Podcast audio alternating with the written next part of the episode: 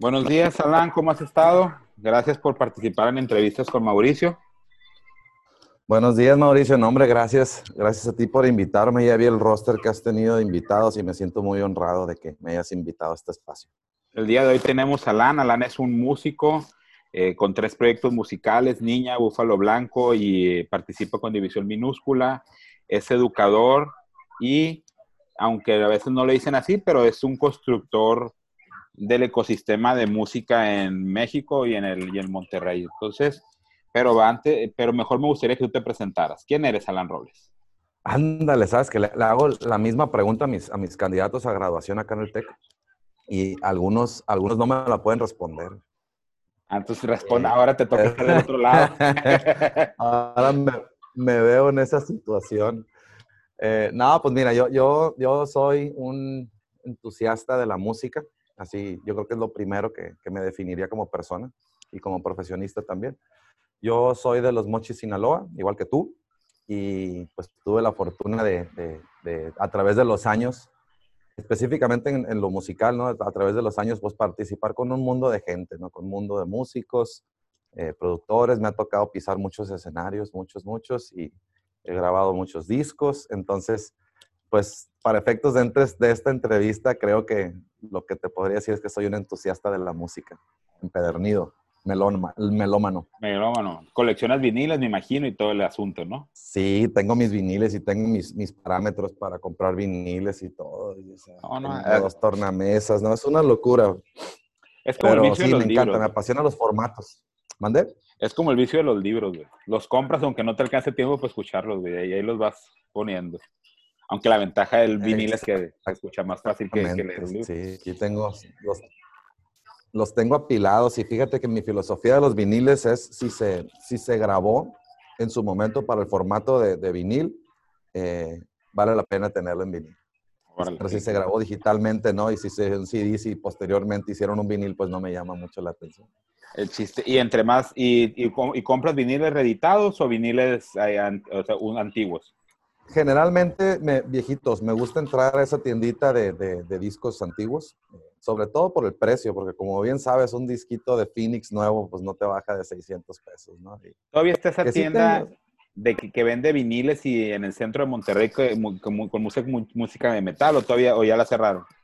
Fíjate que la cerraron, era muy buena esa tienda.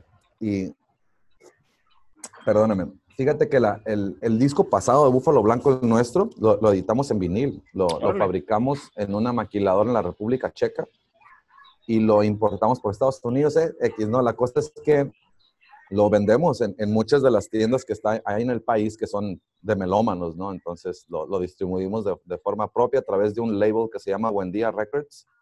Y bien padre, es bien padre ver tu trabajo en, en vinil en LP. E incluso con, con, Niña editamos un, el último disco de Niña lo editamos en cassette también.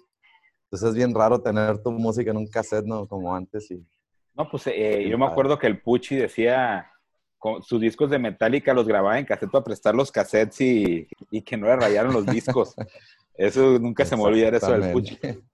El Pucci es alguien de Mochis para, para los que... Y él estaba más ruco cuando nosotros estábamos en la prepa, entonces el, el, Pucci estuvo cuando, eh, ¿cómo se llama? El, vocalista de Layer que se separó de Metallica, o sea, él estuvo ahí en, ese momento, lo, lo vivió. Entonces, pues, la primera pregunta, la segunda pregunta es, ¿qué es la música? La música, fíjate que yo pienso que la música es dos elementos muy importantes, ¿no? Uno es el sonido y otra es el tiempo.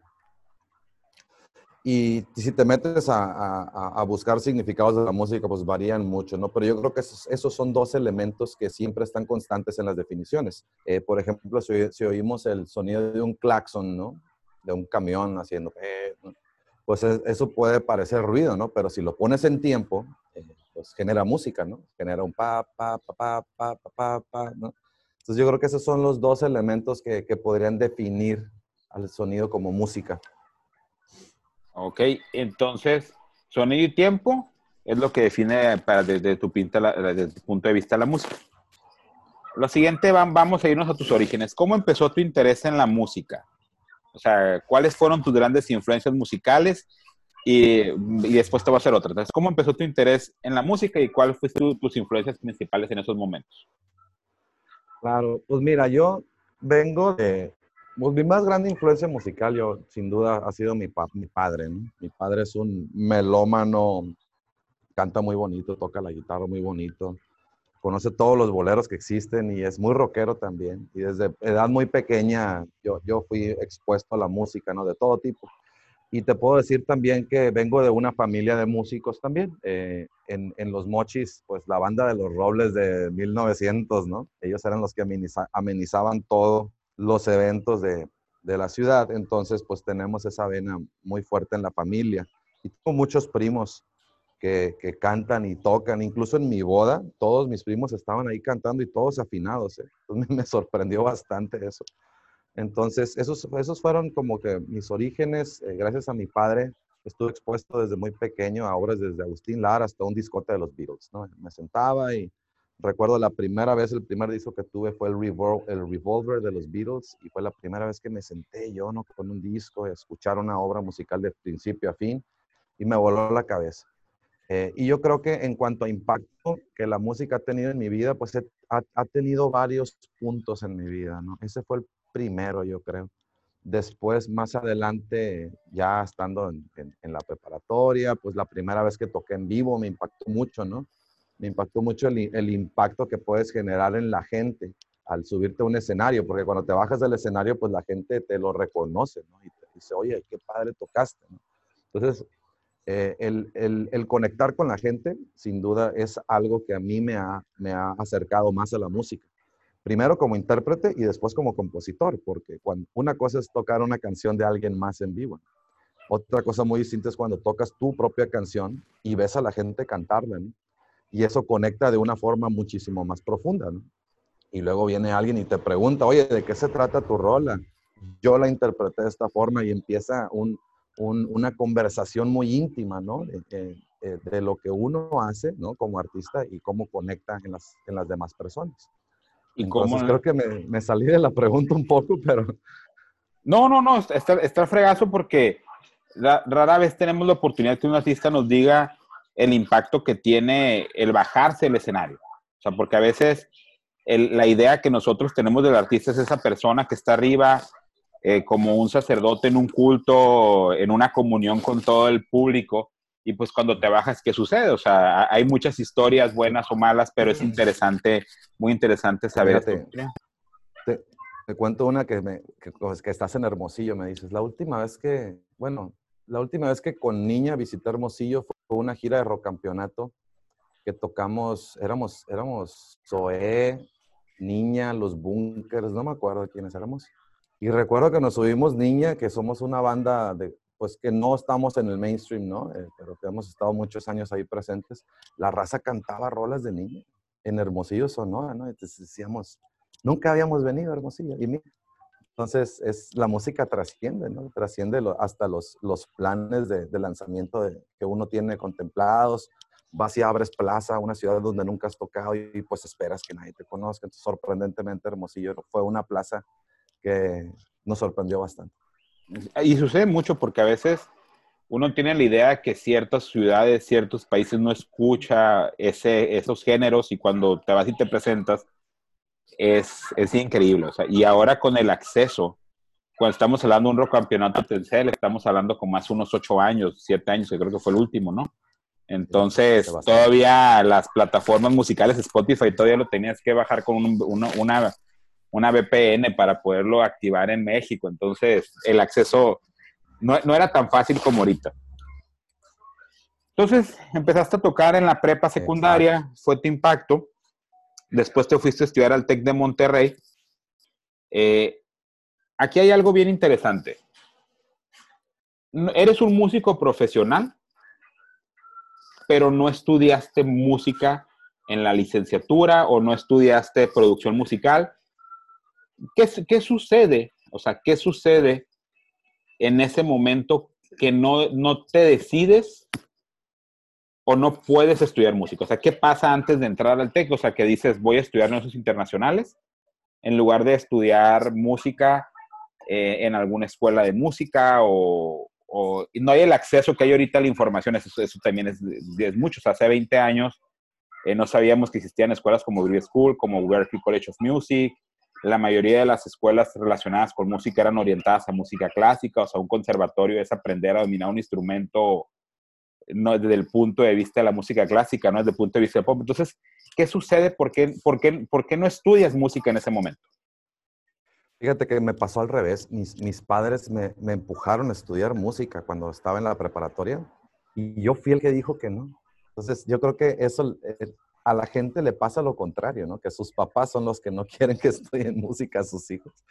Pero yo fíjate que no, yo, yo, yo tenía muy claro que como sí tengo una formación de, de, de, estudiante musical, no estudié piano de muy pequeño, de muchos años, pero a la hora de decidir una carrera, yo, yo entendí que la música era parte de mí como, como una extensión mía, ¿no? Entonces, eh, pues siempre la voy a tener, ¿no? Conmigo, siempre la voy a explorar, siempre voy a quererla, siempre voy a componer, entonces, pues voy a estudiar negocios, porque eso definitivamente tengo que aprenderlo, ¿no? Entonces, en, en ese momento yo decidí hacerme de habilidades que no tenía obviamente pude, haber sido un mejor, mucho mejor músico si, me hubiera enfocado en eso como carrera.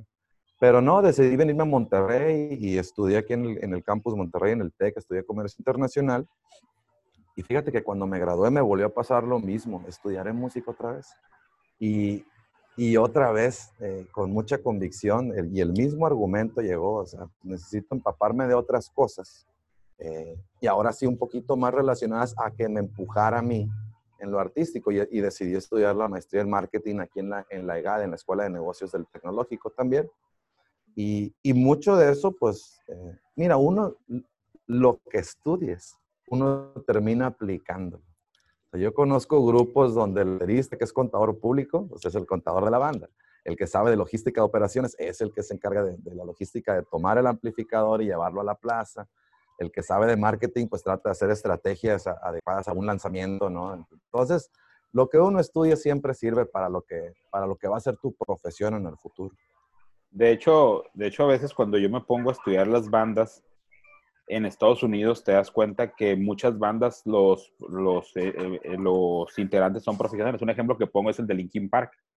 O sea, como el, no me acuerdo cómo el vocalista, el que es como japonés, él estudió junto con el DJ diseño gráfico en el Instituto de Pasadena de College of y como el guitarrista, que siempre anda los audífonos, él estudió Business y Communication en UCLA. Y el único que no estudió carrera universitaria era Chattel, que desgraciadamente se suicidó. Entonces al final vas, vas investigando y vas viendo que las bandas en Estados Unidos, que es donde siempre ponen, tú, tú buscas en Wikipedia una banda mexicana y difícilmente los, sabes que estudian porque porque los conoces, cuando los entrevistas ya te das cuenta que, que estudian, pero, pero sí es, es, importante eso y al final lo aplicas y al final eh, la educación universitaria es, es, un momento de disfrute muy interesante donde te papas de muchas cosas. Lo cual me lleva a la siguiente pregunta. O sea, ¿qué significó para ti Estudiantes por la Música? Estudiantes por la Música fue una organización que junto con Luis Higuera fundaste cuando estudiaste en el TEC. ¿Y qué significó la hora migraña? wow. Oye, qué buena investigación haces de uno, qué bárbaro. De chamba, güey. no, pues, o sea, recuerdo de estudiantes. Fíjate, es, curioso porque, volviendo a la pregunta que me hiciste anteriormente, ¿por qué no estudiaste algo de música? También yo tenía muy claro que me quería venir al tecnológico porque mis hermanos estaban acá, pero no había una opción para música en el TEC quizás si hubiera habido una ingeniería en producción musical digital, quizás lo hubiera tomado, ¿no? Entonces, como no había muchas opciones para explorar esta, esta, pues este gusto por la música, pues unos amigos de Culiacán, el Chapo y el Juan, eh, sobre todo el Chapo, eh, empezaron a hacer esto, una, una, sociedad de alumnos donde pues nos juntáramos a, a, hacer eventos musicales. Entonces, todo empezó desde, un, desde una guitarra y una cafetería, ¿no? Hasta traer a Paul Gilbert, ¿no? Al ex Mr. Big adentro del tecnológico y hacer eventos más grandes. Y fueron experiencias muy bonitas, porque e, es, e, e, era un esfuerzo nacido desde los alumnos, ¿no? Para, para pues, servirnos a nosotros mismos, ¿no? De, no tener, como no teníamos opciones en el campus, pues hicimos la, la asociación y posteriormente la continuamos el Luis y yo y así. Y es una asociación que ahora que hay una carrera en producción musical, pues ya no está vigente la asociación, y, pero pues porque hay alumnos que se están dedicando a esto ahora. Y la hora migraña era un programa ahí del, Luis, de, nuestro amigo Luis Higuera, que Frecuencia Tech sigue todavía en el tecnológico. Y pues era una necesidad, ¿no? De tener un programa de radio, de poner lo que uno quiere, porque generalmente pones el radio y no escuchas lo que uno, lo que estás esperando, ¿no? Entonces ahí se metía Luis y nos invitaba a los episodios y estábamos muy atentos a su programa. Fue una bonita experiencia también tener algo de experiencia de locución. Ok. Y, y, lo cual me lleva a la siguiente pregunta. O sea, yo me acuerdo cuando, cuando la primera vez que Luis regresó a Mochis después del TEC y que me contó que había pisteado con la raza de Jumbo, que había pisteado con la raza de Plastina Moch, o sea, que, que habían... O sea, ¿qué empezaste, qué pensaste cuando empezaste a convivir con los músicos que escuchabas? O sea, tú habías comprado un CD en, en, Mochis de, de, de, Plastilina Mosh, de, de Zurdo, cuando, cuando Zurdo pues era una banda emergente, uno de los mejores discos en español. O sea, a mí el primero se me hace, es como esos discos irrepetibles en, en, música en español, que ahorita no me acuerdo el título, pero, pero que tenía un chingo de ritmos, desde el gallito inglés hasta Si me ves al revés, y baladas y rolas melódicas. O sea, que cuando empezaste a convivir con ellos, o cuando, cuando dices, estos güeyes yo los escucho, yo los veo en MTV, si eras un poquito más, más televiso en el Telehit, pues, o sea, ¿qué, qué, qué pensaste en ese momento? Es, es, es raro. Fíjate que la, yo, yo, empecé a, a tocar con grupos grandes. Yo creo que el primero fue Jumbo también. Beto entra a Jumbo, ¿no? Que era amigo nuestro y pues nos decía, no, voy a tocar en Jumbo y nosotros, wow, no, bien chao. Wow. Muy orgullosos del Beto. Yo recuerdo la primera vez que los conocí y y me imponía mucho Clemente Castillo, el vocalista, ¿no? todo nervioso. ¿no? Pero es, es, curioso porque me ha pasado mucho, ¿no? Por ejemplo, ahora que mencionas zurdo, pues me tocó tocar con, con Chete su, gira de hipnosis, la turíamos por todos lados. Y yo recuerdo cuando recibí el telefonazo de Chetes, oye, pues necesito un guitarrista y quiero que seas tú. Y yo, wow, le digo, es un honor, pues ¿dónde te veo para ensayar? No, no, tocamos el Vive Latino en, en, en una semana y yo, oye, pues invítame una copa o algo antes, le digo, no, o sea, me estás aventando al vive, estábamos, estaba mucho más chavo ya. Y, y, eso me ha pasado muchas veces en, en mi carrera, que, que, me habla gente que realmente admiro y me invitan a colaborar o a grabar una guitarra o a tocar en vivo. Y es, es muy bonito. Mira, justo ayer, estaba, ahorita estamos en el estudio con Búfalo Blanco grabando unos temas y justo ayer estábamos grabando un tema mío que es un featuring con Pato Machete. Y, pues seguramente al rato lo voy a ver y nunca he colaborado, o sea, lo, conozco y siempre pisteamos juntos y todo, pero no, nunca me ha tocado estar en un estudio con una canción componiendo con él solito en la tarde. Eh, voy a tener esa sorpresa otra vez, ¿no? Entonces es, muy bonito, la, profesión y el campo es muy bonita porque no terminas de sorprenderte y, la admiración artística que tienes, pues es muy amplia, ¿no? Y siempre van a llegar estas colaboraciones muy bonitas. O cuando me invitó a División también, eh, etcétera. Eh, ¿Y cómo es Pato, güey? O sea, te la tengo que hacer, o sea, porque es como cuando conocí a Marciano, güey, y le pregunté, o sea, mi banda favorita de todos los tiempos es Soda, güey. Y, Marciano vivió un tiempo aquí en Hermosillo, entonces yo trabajaba en el café donde iba a tomar café, güey. Wow. Entonces, entonces, en lugar de preguntarle por los enanitos verdes, güey, le pregunté por, por Cerati y me hizo, es Divo. Y que en paz descanse, o sea, Diosito lo tenga en su santa gloria. Y, y, por Charlie, por Charlie García, es un loco, es un loco, así me dijo. Entonces, es un loco, Charlie. ¿cómo es Pato, güey? Pato es la persona más dulce que puedas conocer, güey. Contrario que la gente, a lo que la gente cree, ¿no? Que, que es un tipo así duro. Es lindísimo. El tipo siempre que te saluda llega y te da un beso aquí, te da otro beso acá y te abraza y compadrito.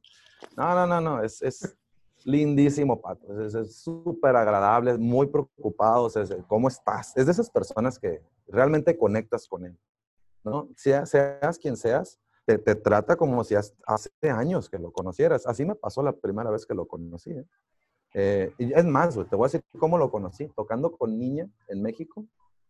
Esa noche estuvo muy rara, porque terminé de tocar y me enteré que me andaba buscando ahí en, el público, estaba la gente de brujerías, del grupo de brujerías. y que me andaba buscando que para, para invitarme a tocar a brujería es un tema a alguien, ¿no? Uno de ellos. Y esa, esa, esa noche conocí a Pato, me acuerdo. Y Pato igual llegó y me dijo, tocaste muy bien, y me abraza y me empieza a contar de su vida. Y ese es Pato. Pato es una persona súper transparente que te hace sentir muy especial. No, no, sus, rolas, o sea, las rolas de control machete, o sea, para mí control... Ni se diga. O sea, no, o sea, no, creo que no ha habido un grupo de hip hop en español tan chingón como, como Control, o sea... Control, que, que, que, esa sería plática para otra entrevista, hablar de, de movimientos musicales. Sales de la carrera, o sea, dices, ¿en qué momento dices, quiero vivir de la música? O sea, ¿cuál es, cuál, o sea, no, en tu LinkedIn nunca parece que trabajaste de Godín para nadie. O sea, ¿en qué momento dices, quiero vivir de la música? ¿En, qué momento me la juego? Claro, el, fíjate que ah, yo le cuento mucho a los alumnos una historia de cuando no tenía trabajo después de mi maestría y, y, estaba tocando mucho, ¿no? Pues era, era un músico. E, era un músico, ¿no? Soy un músico, era solo un músico, ¿no? Y lo digo en el buen sentido. Y recuerdo que tomé un vuelo y llenando mi forma de migración, ¿no? Eh, me venía ocupación. Y, y, sabes que me costó mucho, mucho ponerle músico. Y eso es un estigma, yo creo que eh, como sociedad cargamos y, es transgeneracional, o sea, no es solamente en gente de mi, de mi edad, sino lo veo en los chavos también, mucho más en, edades más grandes, ¿no? Pero eh, tener la, la, honestidad y la congruencia de, de, decirlo, ¿no? Soy músico, ¿no? Es algo que históricamente nos ha golpeado mucho como cultura. Tenemos muchos estigmas afuera, en, en, general en, en, las industrias creativas, ¿eh? no nada más como músico, sino como escultor, como coreógrafo, como fotógrafo, etcétera. Entonces sí, eh, yo creo que fue justamente ahí cuando mi única fuente de ingreso era la música, cuando realmente comprendí que, oye, pues la música es lo que me está dando de comer, entonces lo voy a acoger como mi profesión, ¿no? Y no solo eso, sino que lo voy a exponenciar, ¿no? Voy a entender cuáles son mis limitantes en esto, voy a tratar de atacarlas, ¿no? Y para prepararme mejor, porque yo nunca tuve la formación musical eh, que todos, que muchos tienen la fortuna de tener. Entonces, sí, es, yo creo que ese fue el primer momento, en el momento en que me estaba dedicando completamente a la música. Fue cuando realmente entendí que, que yo soy un músico. Entonces ahora, y a través de los años he hecho muchas cosas. He emprendido acá y que ahorita dirijo una carrera en el TEC de Monterrey a nivel directivo y digo, pues, pero todo esto de la música es lo que, lo que me lo da.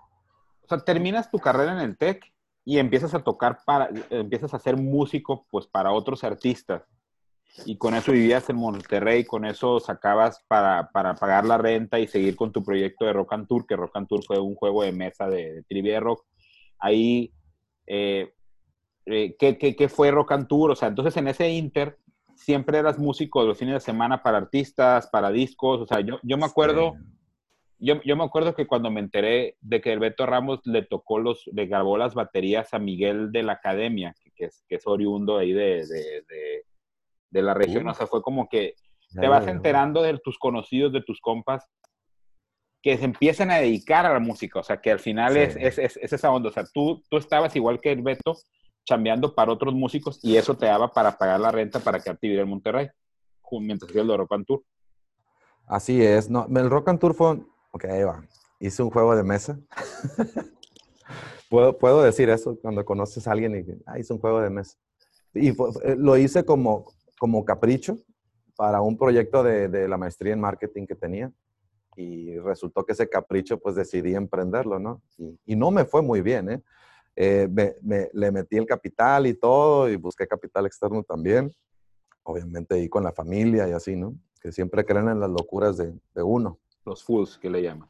Sí, y fíjate que es un juego de mesa y lo que, que es una trivia de rock. Eh, del cual estoy muy orgulloso a pesar de, que no fue un, éxito, ¿no? Pero tuve, tuve, muy bonita experiencia emprendiéndolo, eh, hablando con proveedores, viendo qué onda con mis facturas, eh, viendo qué onda con los registros de marca, tanto en INPI como en Indautor. eh, lo distribuí nacionalmente en Gandhi, entonces eh, estuve peleándome ahí también con Soriana, a ver qué onda con los repecos, hasta dónde eran las capacidades, hasta, hasta de qué forma me iban a apoyar, cuáles son las implicaciones de tener una distribución nacional, etc. Entonces, un aprendizaje muy bonito que yo atesoro mucho y lo veo el juego y me da mucha nostalgia también. Fíjate que la cruz que tengo que cargar de es que no lo puedo jugar. Ah, cabrón. Porque me sé todas las respuestas. Bueno, ahorita ya pasaron muchos años, igual ya se me, se me pierden algunas, pero las opciones múltiples, ah, pues era esta. Esa es la cruz que tengo que cargar. Oye, de, Contrario a la música, porque la música sí escucho los discos que hago, ¿no? Pero bueno. Deberías, deberías de organizar, ahora que estamos encerrados, como, como una edición en línea, güey, del juego y compitiendo con, con, los compas. Es más, güey, con tus colegas artistas, güey. Estaría, estaría poca madre eso. Lo, lo, pensé y recibí un par de ofertas de, de, desarrolladoras de aplicaciones eh, de que se me acercaron y vamos a digitalizarlo y por unas u otras cosas no lo pudimos hacer. Incluso el mismo Festival Pal Norte también me habló aquí, querían hacerlo como una activación de marca del festival y es raro, como que nunca, nunca he logrado, nunca he entendido yo cómo darle el siguiente paso a ese proyecto. Pero bueno, no sé, es, es, es interesante. Entonces, y, y, este, y ese mismo juego me, me, o sea, me dio un poquito de, de, o sea, hay gente que me lo recuerda. Oye, tú eres el del juego de mesa aquel, ¿verdad? Me dicen. En México, en Guadalajara, donde voy, ¿no? Donde, donde compraron el juego. Incluso recuerdo que le mandé un juego a, a la familia Shahar, a los dueños del maratón, porque yo soy muy gran fan del, del juego maratón. Y me respondió el, el, el señor Shahar y todo. Y felicidades por tu juego, ¿no? Entonces, no sé, ahorita que me preguntas, me están dando como flashazos de recuerdos muy bonitos de esa época. pero bueno, lo importante es eh, emprender, ¿no? Imagínate una guerra de bandas, pero en lugar de música, de rock and tour. Entonces, Niña contra Jumbo, contra Así, imagino, estaría padre. Estaría padre. Sí, sí. Pasaban cosas circunstanciales. Me llegaba una foto de Natalia Lafourcade con mi juego. O sea, pasaron muchas cosas circunstanciales muy, muy bonitas en esa época. Qué, padre. Entonces, tenías la carrera, te pones a, a, pegar a la música, estudias la maestría, y en el 2010 entras a Niña. O sea, Niña es esas bandas míticas, es esas bandas eh, a mí me gusta mucho Nia. Yo lo descubrí tarde, o sea, lo descubrí casi nueve años después de su primer disco. Ahí es donde estaban las broncas de, del acceso a la música que ahorita los morros no tienen, que nosotros sí teníamos. Eh, ¿Cómo se da tu entrada, niña? Esa banda mítica de culto de, Monterrey. Yo entro a niña porque les rogué. Yo rogué por tocar en niña. Esa, esa es mi historia con Niña. Estaba tocando en el Pasagüero en México con Flip Tamés, guitarrista Jumbo, su proyecto solista. Me acuerdo, estábamos este Rafa Sarmiento de TNT, el que cubre los Oscars, buen amigo mío, y estábamos Flippy, estábamos Beto y yo. Nosotros abrimos para Niña esa vez. Y recuerdo, o sea, pues a quién no, a quién no nos gusta Niña. Entonces, eh, recuerdo tocar nosotros, luego vimos a Niña, luego me puse un borracherón tremendo y luego terminé en el camerino rogándole a Chayo que quería tocar en niña. Al día siguiente me levanto con una cruda moral de que, híjole, qué vergüenza. Qué vergüenza grupeando yo a Chayo. Qué pena, qué pena. Chayo es el vocalista. A los cinco días me habla, oye, ¿quieres tocar en niña? Y yo sí. Y ya. Ahí me quedé. Ya tenemos cinco discos de estudio después de esa conversación y muchas giras y muchos planes más de 10 años ya tocando en ese grupo. Pero sí, cuando me preguntan, yo a mucha honra lo digo, yo, yo rogué por tocar en niño. uno nunca pensaría que, o sea, eres, e, la historia muy parecida a la de película esta de Mark Wahlberg que, que tenía una banda de, de tributo a, este grupo de, de metal de, y, de, repente pues tocas con niña, güey. Y, y, la, y la primera vez, o sea, cuando empezó el proceso creativo para el primer disco de estudio con Niña, porque es muy diferente, pues sí saberte las rolas, eh, ser un músico de acompañamiento en ese sentido, pero ya cuando yo, yo quiero pensar que hasta que estás en el estudio, en ese proceso creativo, grabar el primer disco es cuando te cae el 20, o sea, ya soy parte de Niña, o sea, me, me, me, qué recuerdas de ese momento? O sea, cuando te encerraste en el estudio a grabar el primer disco de estudio con Niña. Se te fue el micrófono. Perdón, es que tengo unas perritas ladrando aquí. También he tenido la fortuna que en, todos los grupos en los que toco, así como pues, que son grupos propios, pues siempre ha habido mucha confianza. O sea, confío mucho en mis compañeros porque los respeto mucho eh, como músicos. Entonces, esa no fue la excepción en Niña. Desde el día uno ellos me decían, ahí está, dale, rec, ¿no? Se me pone a grabar y, y hacía mis tomas y, y, qué padre, ¿no? Entonces como que ellos confiaban mucho en mi, en mi, criterio musical para yo imprimir algunas guitarras ahí. Y eso fue migrando hasta que Chayo, bueno, pues sácate unas rolas, ¿no? Y ya pues iba poniendo canciones ahí. Entonces, eh, y lo mismo para todos mis grupos, o sea, siempre hay, siempre hay un, el tema de la coautoría, ¿no? De las composiciones es, es importante y necesitas confiar en, en, en, la gente, ¿no? En tu propia gente. Yo creo que eso pasa en, en todos los equipos de trabajo de, de, todo tipo de empresas, ¿no? Necesitas confiar en el talento de tu equipo de trabajo para, para dejarles y darles rienda y que esto vuele, ¿no?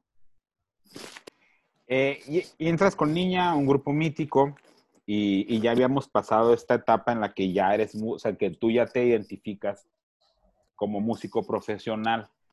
Y aquí viene esta relación que, que, es muy, muy de la música, es, es, del imaginario colectivo, la relación de la música y el dinero. O sea, eh, los Rolling Stones, pues, se gastaban enfiestándose machín los dineros de los primeros discos en Francia porque no querían pagar impuestos a Inglaterra, güey.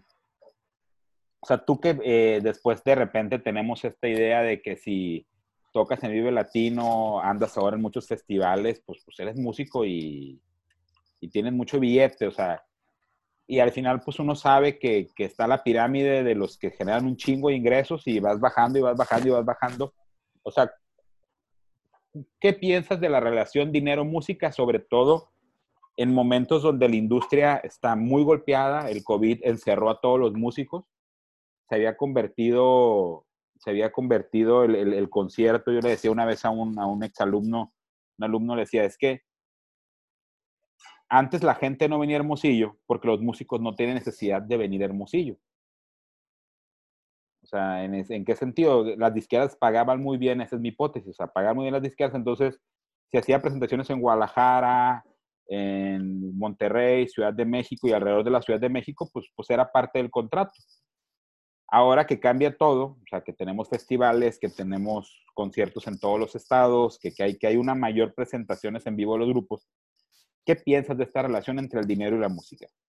No, yo, yo creo que ahorita, en tiempos de COVID, ¿no? Pues toda la industria está muy fragmentada en ese sentido, ¿no? En el cómo capitalizar lo que hacemos eh, las personas en las industrias creativas en general. Eh, y ahorita es una, estamos rompiendo paradigmas, ¿no? Estamos viendo mucho más allá de la caja, ¿no? De la caja que estábamos acostumbrados de ecosistema. Y pues estamos siendo creativos, ¿no? O sea, haciendo, probando cosas que nunca habíamos probado.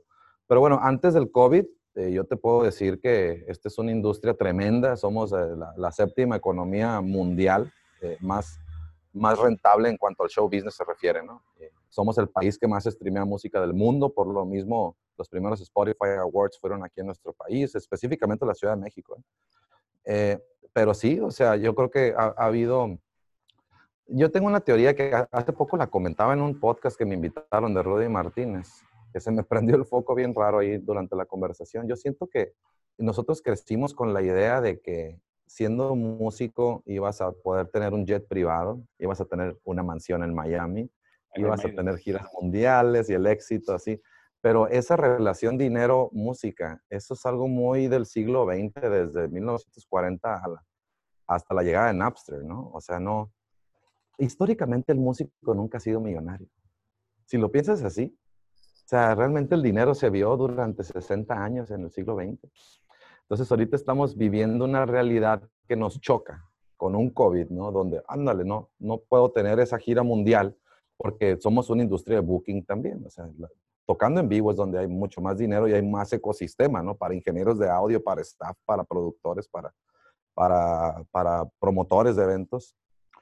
Y pues estamos viendo atrás y diciendo, oye, esto fue, o sea, estamos despertando a una realidad de, de, de, de monetización de las cosas, ¿no? Donde todo ahora cada vez más es digital y si no estás en digital, pues tienes que digitalizarte, ¿no?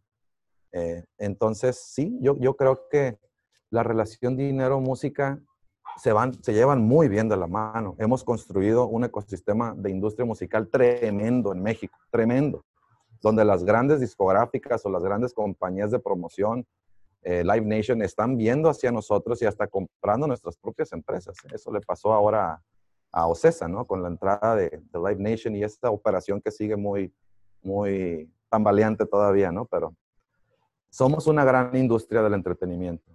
Desafortunadamente estamos en una situación muy compleja que está golpeando a, muchas profesiones, pero bueno, lo vamos a superar y, yo creo que esta, esta necesidad económica que tenemos, pues nos va a hacer ser muy creativos. Por eso estamos viendo festivales en línea, por eso estamos viendo eh, promotoras que están viendo la parte de gestión pública ahora, eh, la parte del label management de regalías, la necesidad de tener buenas canciones puestas en plataformas, en una buena playlist, eh, hablar con agregadoras, etc. Entonces, vamos a salir muy, vamos a salir muy bien de esto, golpeaditos, pero muy, muy creativos, con todos los tiempos de crisis, ¿no? Vamos a salir fuertes de esto. Y, en la parte creativa agrego que pues como la gente no está tocando, pues ¿qué están haciendo los artistas? Pues están componiendo. ¿No? Pues, vamos a vivir una etapa muy importante de nuevas rolas, nueva música a, partir del encierro. Y sobre todo me imagino que de colaboraciones, porque también facilita eh, romper el esquema de, la, de la colaboración virtual. Entonces, como el concierto que hubo del COVID, donde veías a las bandas tocando y donde nunca te hubieras imaginado a Post Malone tocando rolas de Nirvana cuando, cuando, cuando no, no te imaginas. Fíjate, y agrego lo que, qué padre que lo menciones, lo de la colaboración. De repente ves en, en un Zoom, ¿no? Abierto al público, ves a, este promotor de este festival con este otro promotor que eran enemigos, ¿no? Y ahora juntos están pensando.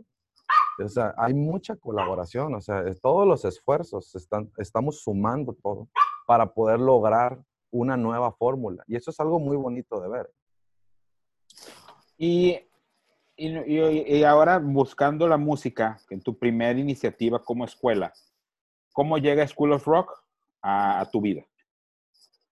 Me invita Andreas Osberg y Alejandro Valadez y Flippy de Jumbo, que son buenos amigos aquí de Monterrey, y me invitan a, la, a, a ser a la dirección y ser manager de una de las escuelas. Y también como profesor, ¿no? Y, me, encantó el proyecto. School of Rock es una franquicia con sede en Chicago que tiene pues más de 200 escuelas en siete países. Entonces así fue como empecé yo en School of Rock, eh, administrando una de las escuelas. Posteriormente eh, me asocié con un equipo muy bonito para hacer una escuela en México, en Pedregal en ese equipo había gente de SOE, había gente de Fobia, había gente de Café Tacuba, ¿no? Entonces, estuvo muy bonito eso, ¿no? Y la escuela sigue ahí en México y ahí la llevamos. Y posteriormente yo me decidí abrir la mía en Guadalajara. Y, perdóname, estoy aquí callando la... No te preocupes, no te preocupes. Tiempos de COVID. Cosas de home office. Si no estuviera en mi oficina y toda la cosa.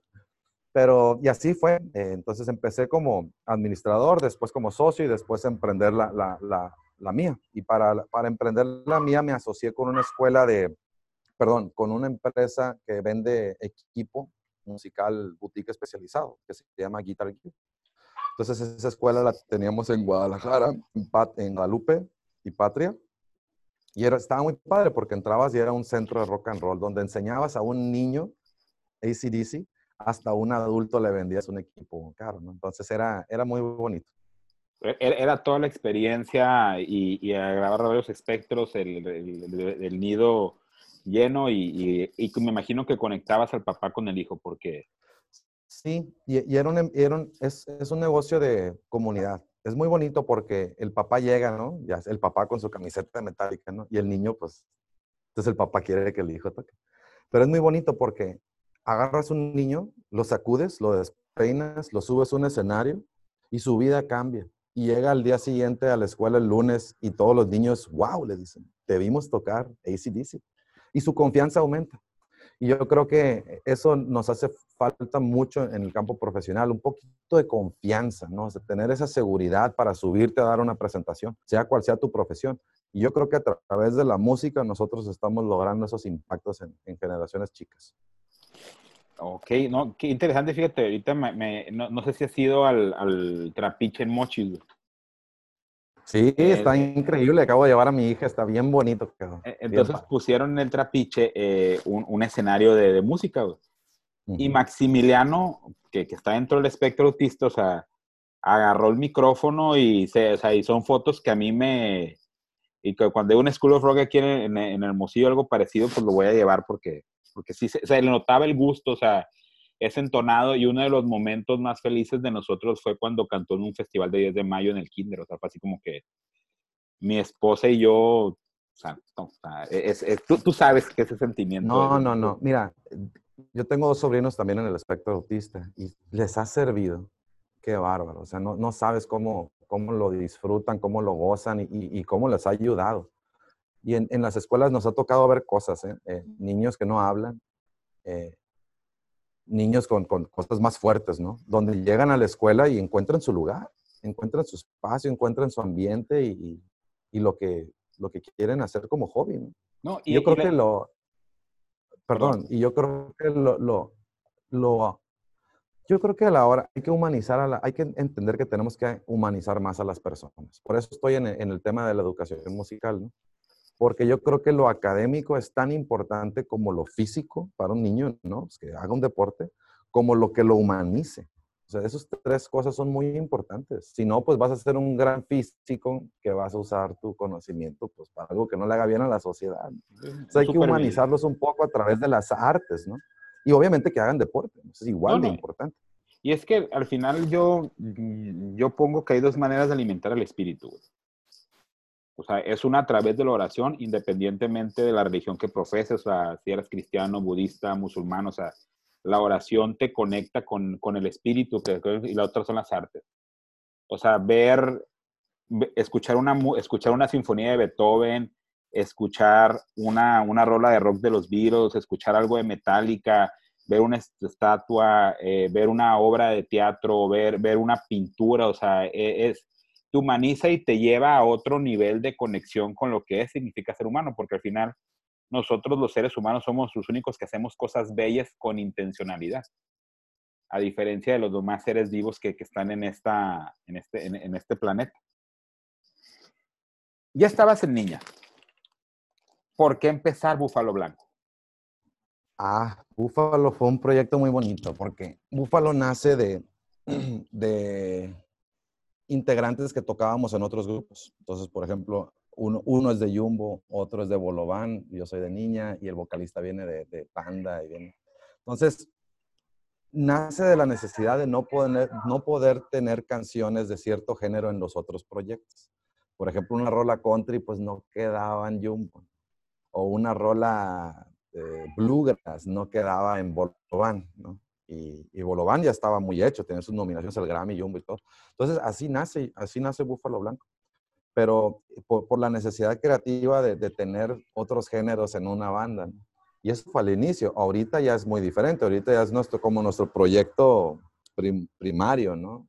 Y estamos muy entusiasmados haciéndolo y acabamos de lanzar un sencillo con, con un featuring con Javier Blake y, y te digo, viene otro nuevo y, hemos tenido mucha notoriedad últimamente, siento yo, en la prensa nacional, gracias a, un publicista, obviamente, que nos ayuda con eso.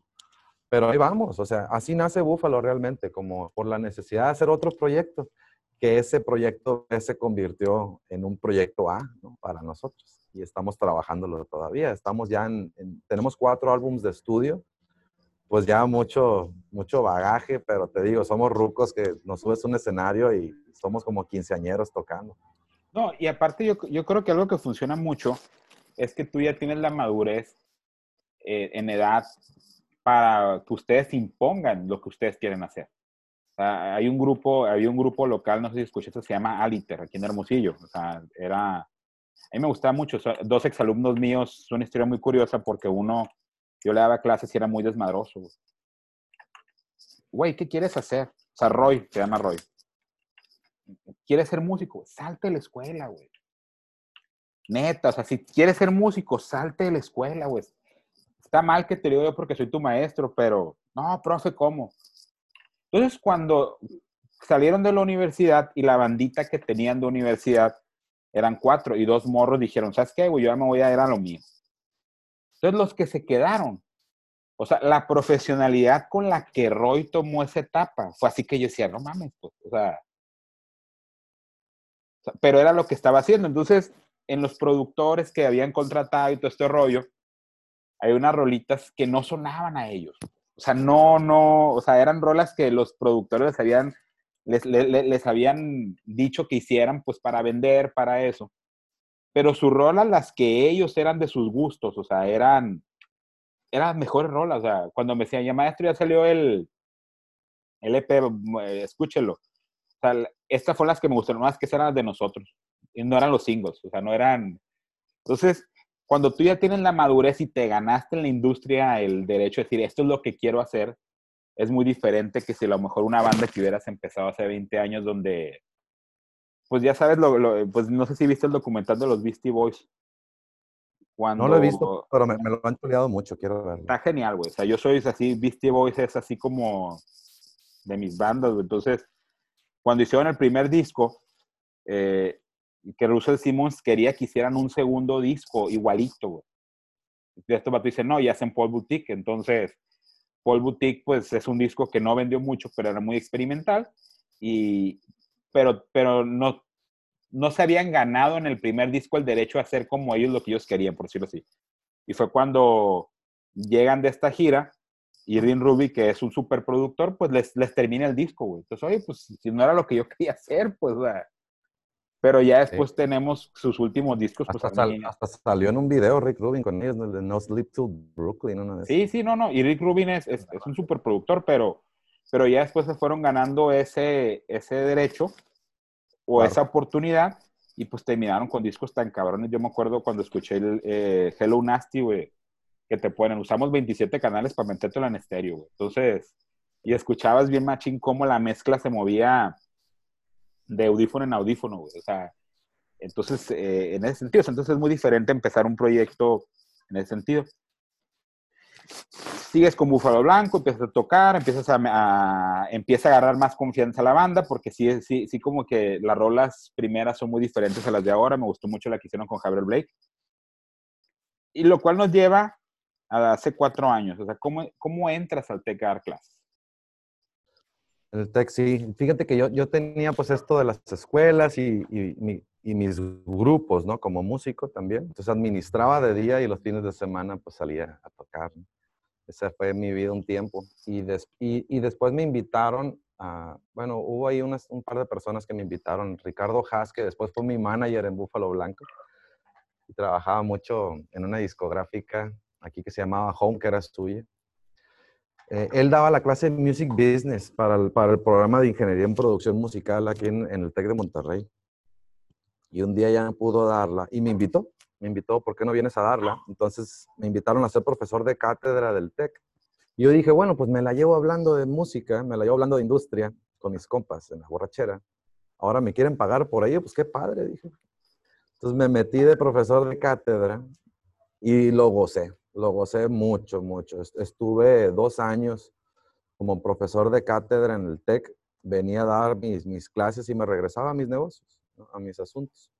Y un buen día me habló el, el, decano de la Escuela de Humanidades, que ahorita es el decano nacional de la Escuela de Humanidades y Educación, el doctor Enrique Tamé, es una persona muy brillante y muy a todo dar.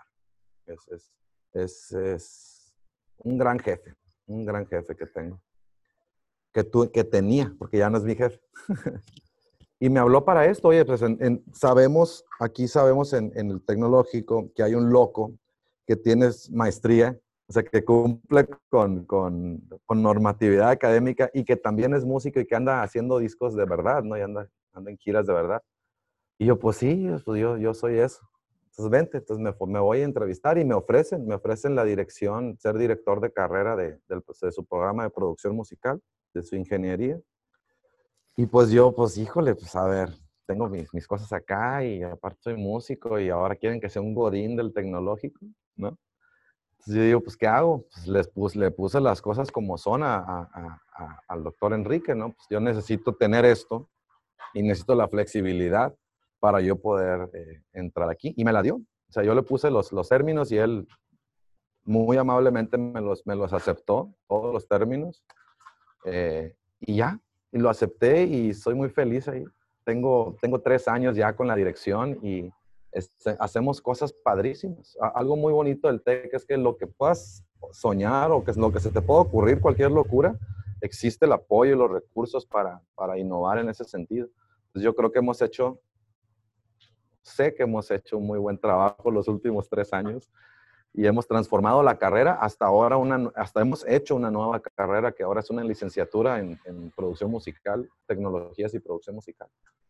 Y ahí vamos, ahí vamos. Así fue como inicié en el TEC, por invitación de, del decano. Ahorita hablabas de que han hecho muchos cambios, han hecho las cosas. ¿Cómo nace el primer Music Lockdown del TEC de Monterrey? Y explícales a la, a, la, a, la, audiencia qué es un Music Lockdown y cómo nace y, y, y, platícale. Es un ejercicio muy padre que nació de la Sociedad de Alumnos de, de Producción Musical. Son 24 horas donde tienen que preproducir, componer, traquear, mezclar y masterizar y grabarle un video, una canción en un día. Entonces no duermen. Es un maratón de 24 horas donde hacen equipos y la mejor canción gana. Y es un ejercicio que no recomiendo en el mundo profesional. Pues las cosas hay que hacerlas con calma, pero el reto es interesante. El reto es, es ver qué tan en la, en, la, en la espontaneidad del arte, ¿no? Porque a veces uno se toma un año para componer una canción o siete años para hacer la capilla sixtina, ¿no? Eh, tienes, es muy difícil dar ese último pincelazo o ese último track a una canción. Y eso nos enseña a tomar decisiones muy rápido. O sea, el, el, ejercicio de componer una canción de principio a fin es tremendo. Y te enseña, te enseña a darle carpetazo a las cosas. Y porque en el mundo profesional así es, tienes que tomar un proyecto y tienes que terminarlo. ¿No? Y se da mucho en este campo de las artes de pues que te tomas el tiempo del mundo. Pero hay que ser productivo también. Es al que, el proyecto que sigue, el proyecto que sigue. Entonces, eso es el Music Lockdown y se ha replicado en otros campus ya. Y es un ejercicio padrísimo. Lo filmamos y todo. Y ahí los ves desvelados a las 4 de la mañana los chavos grabando, ma maqueteando, traqueando, componiendo, mezclando, masterizando, filmando el video. O sea, es padre. Es muy, bonito. A, mí se me hizo muy padre porque la primera vez que, que vi en las redes sociales me entré al sitio y pues había unos chavos de estudiantes del doctorado de políticas públicas pues, que entraron al Music Lockdown. O sea, es como, como, como padre. Y, y la verdad, eh, estaría muy interesante que, que, lo pudieran escalar a algo tipo Techstar Star Weekend, o sea, que, que sea como este programa que acelere a la raza y, a, ver, qué cosas se generan. Eh, voy, a, voy a hacerte una pregunta porque, porque yo he aprendido a apreciar el reggaetón, güey, aunque pues, la, raza... Eh, hay dos situaciones. Una, cuando mi hija empezó a escuchar con calma de Pedro Capó y, y no cómo se llama el otro güey, dije, pues tengo que escuchar reggaetón porque no, no quiero ser el papá que te prohíbo escuchar reggaetón porque, porque lo va a escuchar, pues. O sea, y lo va a escuchar con más... Exactamente, lo va a escuchar. Exacto. Con más gusto, o sea. Entonces empecé a escuchar reggaetón y también para saber qué cosas, pues, no le puedes poner a una niña de 5 años y qué cosas así. Y la segunda es cuando escuché una entrevista que le hizo una Boca Floja. Eh, Boca Floja es un cantante de hip hop indie mexicano y le preguntan eso y él dice, es que el reggaetón viene de la negritud, o sea, es un canto de protesta, es un canto que emerge en Puerto Rico, en República Dominicana, en situaciones adversas, que igual se convierte en mainstream y pues, ya te sabes las trayectorias de, de, de, una corriente emergente al mainstream. ¿Cómo ahora la corriente emergente, que, que de hecho nace en Hermosillo, es el corrido tumbao, ¿cómo concilias los diferentes géneros como académico a la hora de la preparación de los alumnos, sea, porque al final cada, cada ritmo, o sea, cada, cada, cada, género tiene su particularidad. O sea, por ejemplo, a mí un ejemplo que me encanta es de, de, de Madonna. O sea, Madonna es una mujer muy inteligente y Madonna siempre ha ido buscando discos o productores que estén tres años adelante que la industria en Estados Unidos. Me acuerdo Ray of Light, no sé si deseas también, te gusta el pop, pero of Light es, of Light es un disco, uno de los mejores discos que he escuchado de pop.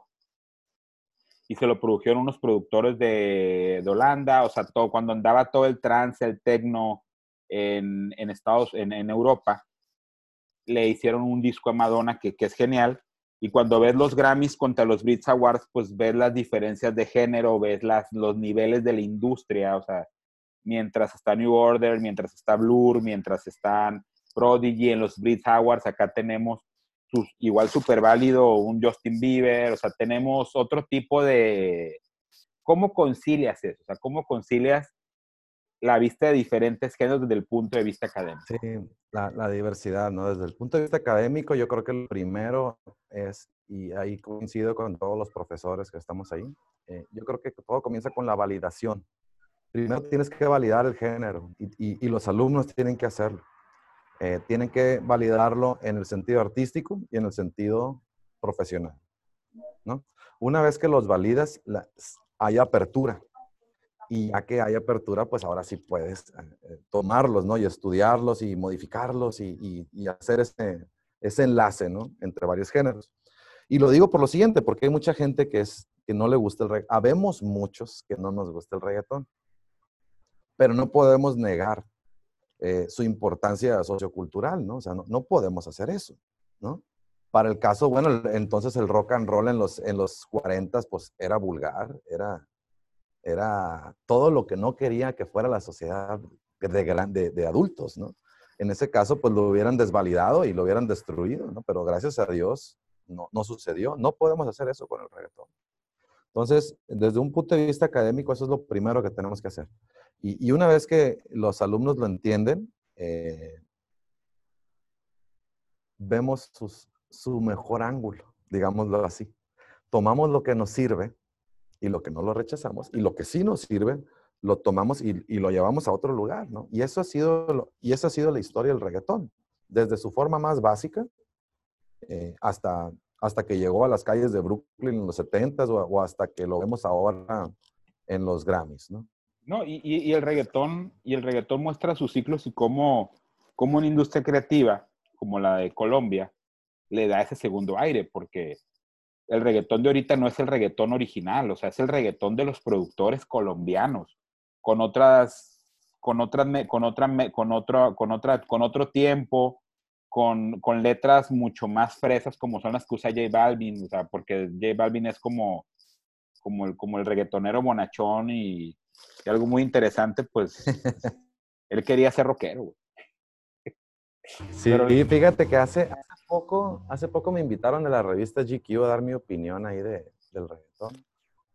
Y, no sabes, se salió la nota en web y no sabes cómo me ha llovido, me ha tupido, me tupieron mis redes sociales todo tipo de opiniones. gente así de, dándome durísimo, cómo es posible, a, gente de que, oye, te estoy muy de acuerdo, Alan la discusión es, tremenda, ¿eh? O sea, la, polarización de, la apreciación del reggaetón allá afuera es tremenda. Y, pero bueno, habrá cosas que no podamos negar, como su validez. Y ahí es donde yo me concentré en mi opinión. Incluso es que son unos sexistas. Oye, pues eso fue el glam rock de los ochentas. Puro, puro denigrar a la mujer. O sea, por, donde, por el ángulo en que lo veas que, que, no te gusta. ¿Sabes, ¿sabes por qué odiamos? Yo creo que te voy a decir por qué creo que odiamos tanto el reggaetón. Porque es el género más grande del mundo y más popular. Porque, porque nos robó el pastel a todos. Si el reggaetón fuera algo ahí que no, que no se escucha mucho, no nos molestara tanto.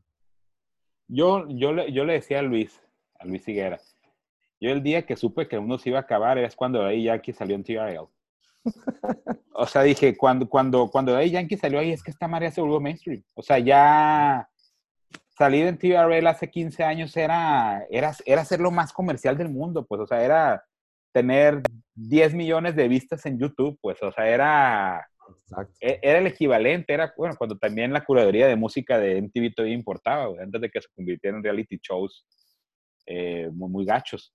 Pero, pero sí, o sea, e, el, reggaetón igual el metal, o sea, el metal era así como que tú, tú y yo que estuvimos en escuela católica, pues es que los mensajes subliminales, güey, vas a orar a Satanás, güey, cuando realmente el, el, el, el metal que, que, es muy satánico, pues es una parte relativamente pequeña que es el metal noruego, que es esas cosas que están allá cuando te pones a ver las biografías de los vatos, las letras, o sea, creo que el, de Iron Maiden es, es historiador, güey, o sea, raza muy brillante, pues, o sea, muy, muy, muy brillante siendo reggaetón, no, perdón, rock, rock, rock, rock. Y, y también te empiezas a ver, por ejemplo, una vez en una clase, eh, mis alumnos estaban sorprendidos porque yo había escuchado a, a Bad Bunny. Y les dije, es que ese güey, nada de las cosas que hace, las hace improvisadas, les dije, él estudió comunicación. O sea, su carrera trunca es comunicación. Entonces, si estudiaste algo de semiología, si estudié algo de semiótica, perdón, pues el vato esta onda sabe que va a pegar y sabe que, que, que, que, se va a convertir en ese símbolo que va a conectar a los fans. Y todavía lo que hizo cuando salió con Jimmy Fallon, o sea, que salió con falda, donde rompes el mito machista heteronormativo, o sea, cuando él defiende a una, a una mujer trans que la mataron por, por, por discriminación en, en, Puerto Rico. Entonces, al final es esa validación que tú buscas, que dices que qué interesante ese método. Exacto, sí, fíjate que no, no, bueno, no es reggaetón, pero Calle 13, René.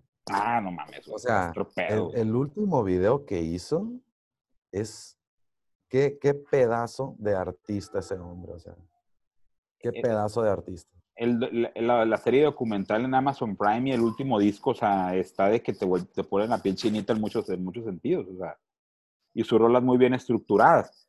Sí, y lo comento por lo que dices de, de o sea, la narrativa está muy, muy definida ahí, pues, ¿no? La semiótica está muy definida. Bueno, más en el caso de Bad Bunny, obviamente, pero la gente que rapea, ¿no? La gente que no, bueno, pongámoslo así, la gente que no canta, pues recibe mucho descrédito de los músicos. Es que eso no es música, te dicen. Pero, pero espérame, o sea, la narrativa ahí está. O sea, es lo que te digo, sonido en tiempo, ¿no? y, obviamente el mensaje. Y el flow. Sí, el estilo, ¿no? O la armonía. Es, es, como si fuera la armonía para un rapero, ¿no? El flow, ¿no? o sea, no cualquiera puede hacer eso, o sea. Exacto. Y, no podemos descreditar. Y de repente vemos que en Estados Unidos existen programas comunitarios. Por ejemplo, ¿cómo se llama este? Este, este que sale en el, en el, sale junto con T.I. en el, en este programa de hip hop de Netflix. Chance the Rapper que él empezó a rapear en una biblioteca, güey. O sea, en un programa comunitario para que los morros no anduvieran en la calle. Chance the Rapper empezó a rapear ahí, había una consola, había una serie. Entonces, pues, no hay que desacreditar ningún género, porque al final todos en su momento han sido desacreditados por provocar a la inmoralidad y a la rebeldía. Claro, claro. Y, oye, y volviendo a los comentarios que me hicieron de la revista GQ, molestos, amigos míos, en mi chat de Mochis y de Monterrey y todo. Yo, raza, tranquilos, o sea, estamos discutiendo algo, no, no estamos crucificando a nadie y tampoco estamos glorificando al género, ¿no? Se trata de, los temas son para discutirlos y para debatirlos, no para darnos de guamazos, ¿no? Sí, es como, como el corrido tumbado. A veces, eh, si tú pones corrido tumbado, la etiqueta en Instagram, van a salir muchos morritos de Hermosillo morritos de 17, 18 años como Natalia Cano, o sea, haciendo corrido tumbado. Y es un género que, que así como, como, esta, como, como esta cumbia colombiana regiomontana, o sea, que al final no es, no es, no es cumbia colombiana, es, es, es eh, le, aumentaron los tiempos, le aumentaron las cosas, retomaron, se combina con la cultura en los barrios marginales de Monterrey y se genera la, la, la cultura cholombiana. Entonces, cuando, cuando yo veo a los morritos haciendo ocurrido tumbado en, en, Instagram, pues dices, es un género que nació en Hermosillo, que no pudo haber nacido en otro lado por, por, la, por la idiosincrasia y la mezcla de culturas muy particular que se da en Hermosillo, que parece que no, pero sí se da. Y es la misma historia que cuando se llegaron a Tribal a Estados Unidos. O sea, Rancho Humilde, que es la disquera de Nathaniel Cano, es una disquera de regional mexicano en, en, en Los Ángeles, Ven al morrito. Tremenda, es gigante, gigante, gigante. Y, ven al morrito, pues dicen, aquí hay algo, me lo llevo. Y, es cuando unes el regional mexicano, que, no me gusta mucho el nombre del término, porque es como, esto es música regional, güey. entonces, eh, que, el regional mexicano lo vuelves un mainstream y, ahora que Apple Music le hizo su Up Next, dices tú, pues, pues ahí, hay algo. ¿Quién sabe cuánto dure? Algo, ¿Quién sabe cuánto dure? Pero pero hay algo y la rolita que hace con Bad Bunny, pues, pues es interesante. Y sí, una de las cosas así ahorita que decías de cómo llueve, me acuerdo en el último, en el, en el, en el, en el último concierto que será Tío con Soda Stereo en el Foro Sol, cuando cantó Despiérteme cuando acabe el temblor, dijo Despiérteme cuando acabe el reggaetón, y mal le hubiera valido no haber dicho eso, Porque ya no despertó el cabrón, güey. No despertó, pobre, güey. Pues sí, sí. Descanse en paz. Descanse en paz. De hecho, por eso yo creo que no despertó. Dijo, no, güey, o sea. Sí, seguramente se quedó. Se quedó. Ahora, ya faltan pocas preguntas. Ahorita que estuvimos hablando de hip hop, rock y reggaetón, eh, hay cursos de apreciación de la música clásica, hay cursos de apreciación de la ópera. Eh, hay teoría musical sobre la ópera. A lo mejor yo no estoy en el ámbito académico, pero deberían o existen cursos de los géneros eh, más, más, recientes, rock, hip hop, reggaetón, rock, eh, rock industrial, rock clásico, que teoricen y te enseñan a apreciar esos géneros, o más bien es, sigue siendo muy muy improvisado este tipo de cosas, este tipo de estudios, por decirlo así. Sí, yo creo que en, en, el ámbito académico, en todas las universidades donde se enseña eh, la música, existen cursos de apreciación musical generales, ¿no? Algunos de, ellos, de esos cursos se enfocan mucho en el perfil del profesor. Entonces, eh, eso es lo que yo he observado, ¿no? Porque tenemos, estoy en mucha comunicación con universidades en el extranjero. Y y depende del profe. Por ejemplo, ahorita tengo, tengo un profesor invitado en una, en una estancia de investigación que es colombiano, se llama Sandro Carrero. Él viene de la Universidad de los Andes de Bogotá y cuando fuimos a la universidad lo invitamos. Y aquí lo tenemos. Y él, él en los Andes imparte un curso de, apreciación de historia del rock. Justamente él, ¿no? Y, para él es muy importante que, que, los chavos que estudian producción entiendan no solo la parte clásica, sino la parte popular. ¿no? Y también tienen cursos de apreciación de, de, música, digamos, clásica, ¿no? Entre comillas. Eh, pero sí, yo creo que en las instituciones se, se, imparte, pero depende mucho de acá eh, nosotros por nuestra cuenta tratamos de enseñarles desde lo clásico hasta lo popular y, y no tenemos un curso en, en, el tecnológico que se, que se especifique, en, que se especialice en alguno de estos géneros, ¿no? Pero tratamos de cubrir, ¿no? Y, y, cuando, y como no lo ofertamos, también hacemos muchas pláticas y ahí es donde yo me divierto mucho en mi trabajo. Hace poco tuve una, tuve una plática sobre reggaetón con Angelo eh, Italiano, profesor de apreciación musical, y también invité a Toy Selecta, y aquí estuvo también hablando de reggaetón Toy, que tiene mucha experiencia en eso. O sea, los temas, como te comento, hay que hablarlos, y si no los ofertamos como institución, bueno, pues hay que hacer espacios y hay que hacer foros. Sí, hoy trae a los Ghetto Boys y, suenan muy interesantes los Ghetto Boys, o sea, ahí, ahí van, ahí va eso. Sí, ah. incluso en esa plática de reggaetón invité a una, a una columnista también de, de música eh, de, de, México, entonces se puso muy buena la plática. Entonces no hay que negar los temas, hay que ponerlos ahí, aunque no se impartan, pues como tal en la currícula de, de una carrera ahora ya, ya para terminar con esta parte académica ya para, para eh, ya estamos casi al cierre. ¿Cuáles son los cinco discos que tú crees que todos deberíamos de escuchar una vez en la vida, güey? O sea, si, si, es más de cinco, a toda madre. Pero, pero cinco por. Hombre, me hacen la yugular ahí. Los cinco discos que, que hay, que todos los humanos tenemos que oír. Y quita todo lo clásico, o sea, no nos vamos a meter con lo clásico porque sería otra discusión. Bueno, me voy a alejar de la responsabilidad de decirles lo correcto porque no soy teólogo de la NASA como para mandar música al espacio, ¿no? Pero te voy a decir mi opinión de lo que yo creo que, que, que deberían de escuchar todos. Para empezar, algo de los Beatles, ¿no? Y no es mi disco favorito, no es mi disco preferido de los Beatles, pero yo creo que es el mejor disco de ellos, es el Abbey Road. Todos tenemos que escuchar el Abbey Road. Ok. Número dos.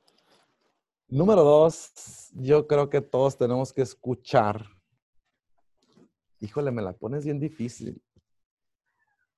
No están en orden de importancia, ojo. O sea, no, son cinco nomás por.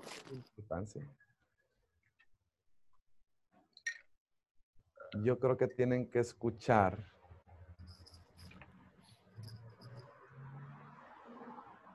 un compilado de Mozart, No, pero no, nada de música clásica, güey. O sea, nada, de música clásica. Nada de música clásica. O sea, ahí sería otra, otra discusión. O sea, ahí sí es, es, para otra entrevista, güey, y es para. Desde tu trinchera de, de, la música rockera popular, o sea. De, Ok. Highway 61 Revisited de Bob Dylan sería mi segunda opción. ¿Por qué? Por lo que implicó, porque, porque Bob Dylan venía del mundo folk, hablando de cosas políticas, hablando de cosas así. Y esa fue una transición artística fabulosa. Cuando se volvió eléctrico él, eh, yo creo que cambió la forma en que todos vimos la música popular a mediados del siglo XX. Fue, es un disco histórico y, y, siempre está ahí en los countdowns de los mejores 10 discos de la historia. O sea, es un disco importante, ¿no?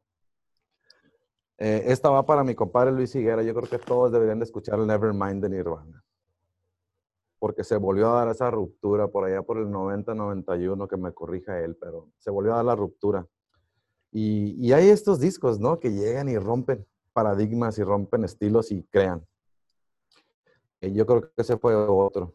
Yo creo que todos tienen que escuchar el Kid A de Radiohead, aunque no es mi disco favorito de Radiohead, pero sin duda también rompió paradigmas en su momento, mezclando este nuevo milenio con, con lo tradicional, ¿no? Y esos son cuatro, me falta uno, ¿verdad? Sí, te falta uno. Ay, Dios.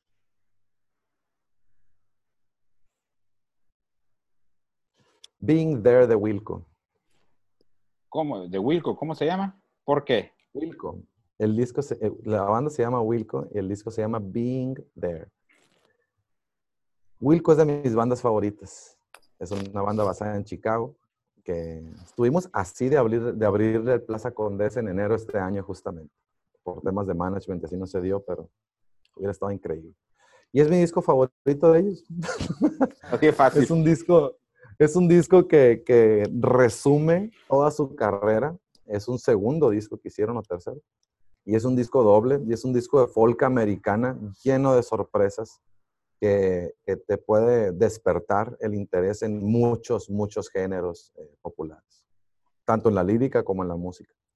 Y voy a ampliar la pregunta, pero ahora para meternos a la región 4. En español, si no me quiere, si, o sea, si, si, me, si, me, quieres decir más de cinco, está toda madre porque tienes muchos colegas músicos Y, y, no, y no, queremos. A ver. Ahí te van, mira, mi disco favorito eh, del rock en español se llama Restaurante y es de Jumbo. Uh, es un discazo, güey. Lo he comprado como unas siete veces, lo he regalado, lo he puesto, lo he obsequiado, o sea, lo tengo en vinil, lo tengo en CD, lo tengo en cassette. Es mi disco favorito. Es una en Laserdisc y no salió en Laserdisc. en Laserdisc. Monumental, monumental, atemporal. Lo escucho un niño, lo escucho un viejo, es, es un disco. Número dos, el disco Maquillaje Zurdo. Ah, papá. Para mí, no, no, no, no es, caso, es un monumento al rock nacional, eso también. Y agrego, tuve la fortuna de tocar esas rolas con ellos alguna vez, entonces eh, fue muy bonito eso también. Eh, hijos, Bocanada. Ah, qué discazo, güey. Bocanada, Bocanada es un discote. Me atrevo a decir el leche de fobia, que a mí en lo personal me impactó bastante cuando lo escuché. Para mí cambió el rock nacional también ese disco. Y por último, que, me quede el quinto, eh, le voy a hacer honor a Olayo Rubio y a su documental, pero tiene razón. ¿Dónde jugarán las niñas? Qué bárbaro. Yo, tengo una teoría sobre Molotov. Yo creo que si hubiera un mundial, así como de fútbol, y tuviéramos un mundial de rock and roll, yo creo que Molotov fuera nuestra selección nacional. Yo creo que Molotov se puede dar un buen tiro con Foo Fighters o con varios así. No, es, el, el, el unplug de Molotov está genial, o sea, y, y, es un grupo que ha sabido ser vigente y supo o sea, dónde jugar las niñas, tiene todo, o sea, o sea, hasta el pinche título, güey, porque, o sea, porque al final es, es, o sea, e, eh, para mí ese disco es una genialidad en todos los sentidos, porque hace 3, 4 años de ese disco había salido donde jugarán los niños de Maná, güey. Entonces, Maná es ahí como un claroscuro para mucha raza. Entonces, lo es. Eh, eh, es placer culposo para unos, o sea, otros, otros los descienden como... Pero, o sea, ¿dónde jugarán los niños? ¿Dónde jugarán las niñas?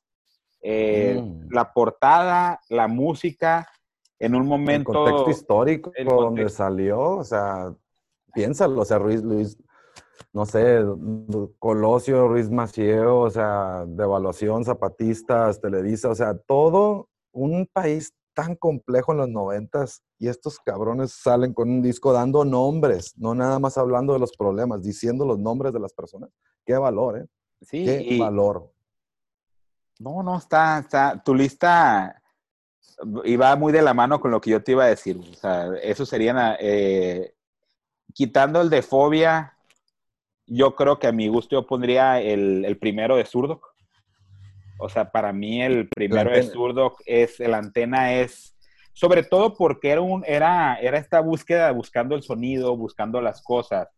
Y ya a partir de maquillaje, hombre sintetizador, pues ya hay un sonido más trabajado, ya que igual cuando vino Zurdo, que en su momento Hermosillo, güey, yo no pensaba que la gente se iba a volcar como se volcó con ellos. O sea, eh, Bocanada de Cerati es un disco muy, muy chingón, aunque yo lo cambiaría por Dínamo de Soda. Dínamo, uff. O sea, para mí, para mí Dínamo, o sea, no hay, no hay, Dínamo fue ese disco que, que cambió la pauta de, Soda, o sea, y, la rola que más me gusta es Camaleón y nunca fue single. Entonces, eh, yo pondría a lo mejor Fobia, pues Fobia sí, porque eran como los, los bonitos del, del, rock mexicano, güey, o sea, eran como los, los, los, lindos. ¿Y dónde juegan las niñas? Sí, güey. Sí, pues, es, es, es, muy, muy de acuerdo. Ya nos faltan dos preguntas, güey. Ya, ya, ya, nos vamos, ya nos vamos a ir. Durante este proceso que ha sido tu vida profesional, ¿cómo conectas el emprender y la felicidad? Yo creo que tiene mucho que ver con, con hacer lo que te gusta. Y yo creo que cuando haces lo que te gusta, el trabajo fluye, eh, el desvelo no pesa, ¿verdad? Y, y, más allá de eso, de hacer lo que te gusta, cuando ves el impacto que logras en el emprendimiento, eso te hace muy feliz. Y lo digo en, todo tipo de emprendimiento. O sea, puede ser un proyecto como freelancer, por ejemplo, donde tú hagas un trabajo de mezcla que, que suene increíble esa canción, o desde donde tú hagas un diseño, si eres diseñador gráfico y, ves una camiseta con tu logotipo, ¿no? O sea, ver cómo tu trabajo como emprendedor impacta la vida de las personas y mejor aún si la transforma, eh, yo creo que esa es, esa es, la, esa es el, la verdadera forma de, de, lograr la felicidad profesional, mucho más allá del dinero, ¿eh? Eh, porque a veces uno, uno emprende y no ve los, la cuenta del banco llena, ¿no? que eso es lo más común que vivimos, ¿no? Pero, cuando, pero la felicidad, la, la, felicidad que te puede dar tu emprendimiento, el sentido de, de las cosas, puede mitigar esa falta de, de, éxito financiero, ¿no? y, el, y, y, también va a llegar. O sea, cuando haces las cosas con mucha pasión y, cuando haces las cosas que te gustan, pues la cuenta se empieza a llenar también, ¿no? Entonces, es un efecto de la, de la causa, ¿no? Es causa y efecto. Antes de terminar, me gustaría que compartieras dos cosas. Un consejo para estudiantes y recién egresados y un consejo para personas que se encuentran en los 50 y quieren empezar a hacer cosas diferentes? Ya, yo creo que lo voy a decir, voy a contestar para, para todos. Y es algo que les digo también mucho a los candidatos a graduación. En su última clase se los digo. Wow. Perdón, muchos, muchos carros. Rápido y furioso. Sí, tenemos que tener, yo les aconsejaría que sean muy humildes para volver a empezar.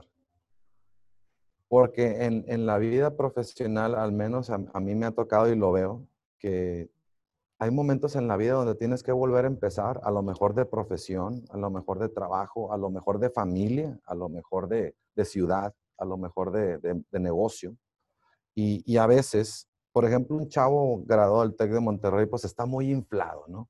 Él cree que vale mucho, pero llegas al campo laboral y se, y se topan con pared. Ven que siempre va a haber alguien dispuesto a hacer lo mismo o mejor que tú lo haces por menos dinero.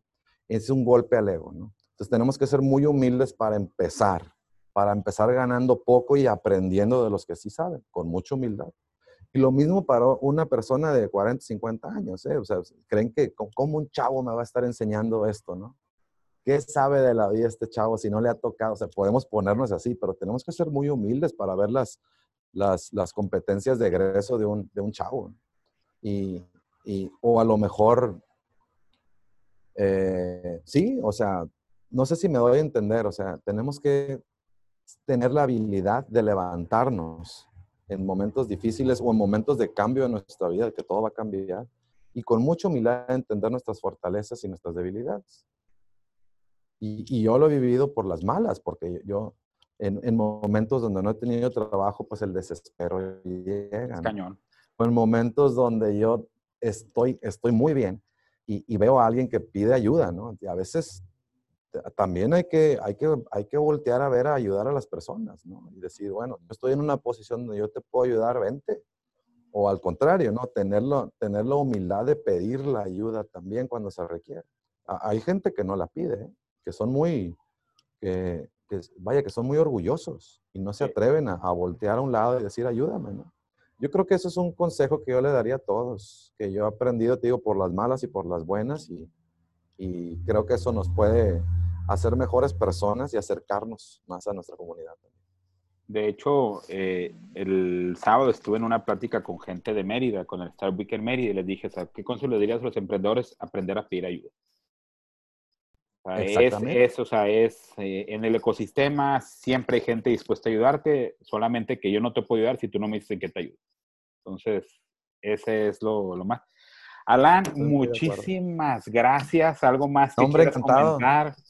Encantado, encantado cuando quieras. Seguimos esta plática. No, no, no, muchas gracias. de hecho, de hecho, o sea, como te digo, ahí quedaron temas, eh, eh, quedaron temas en, en, el tintero, quedaron temas como las escuelas de música en México, o sea, al final, cuando estábamos en, eh, antes hablábamos de las, de la Brit School, hablábamos de escuelas especializadas en, este, en esta industria y sí, o sea, falta, o sea, sería como para otro tema. Y, pues muchísimas gracias por tu tiempo, o sea, sé que eres una persona muy ocupada y muchísimas gracias. Gracias por, por, por participar con nosotros y, y, a tus órdenes para cualquier cosa acá en Hermosillo, Sonora y las plataformas que tengo a tu disposición Hombre, para cualquier cosa. Encantado, gracias a ti por invitarme y, me, o sea, no sabes cómo añoro Hermosillo. Yo viví momentos muy bonitos allá y, y te, te digo, o sea, yo creo que englobo todas las respuestas eh, eh, a las preguntas que me hiciste en, la, en esta tarde. ahorita voy a atender una junta de dirección del tecnológico y luego me voy a ir al estudio a grabar una rola con Pato Machete. O sea, es, eso es lo que yo le recomiendo a la gente. Encuentren en su profesión eh, cosas que, que, les gusta y, y, también de lo que sean buenas, ¿no? Profesionalmente y van a, van a estar muy bien. Pero gracias, gracias por invitarme y a tus órdenes cualquier cosa aquí andamos. No, muchísimas gracias y estén próximos a la próxima entrevista en los canales y nos vemos pronto. Gracias.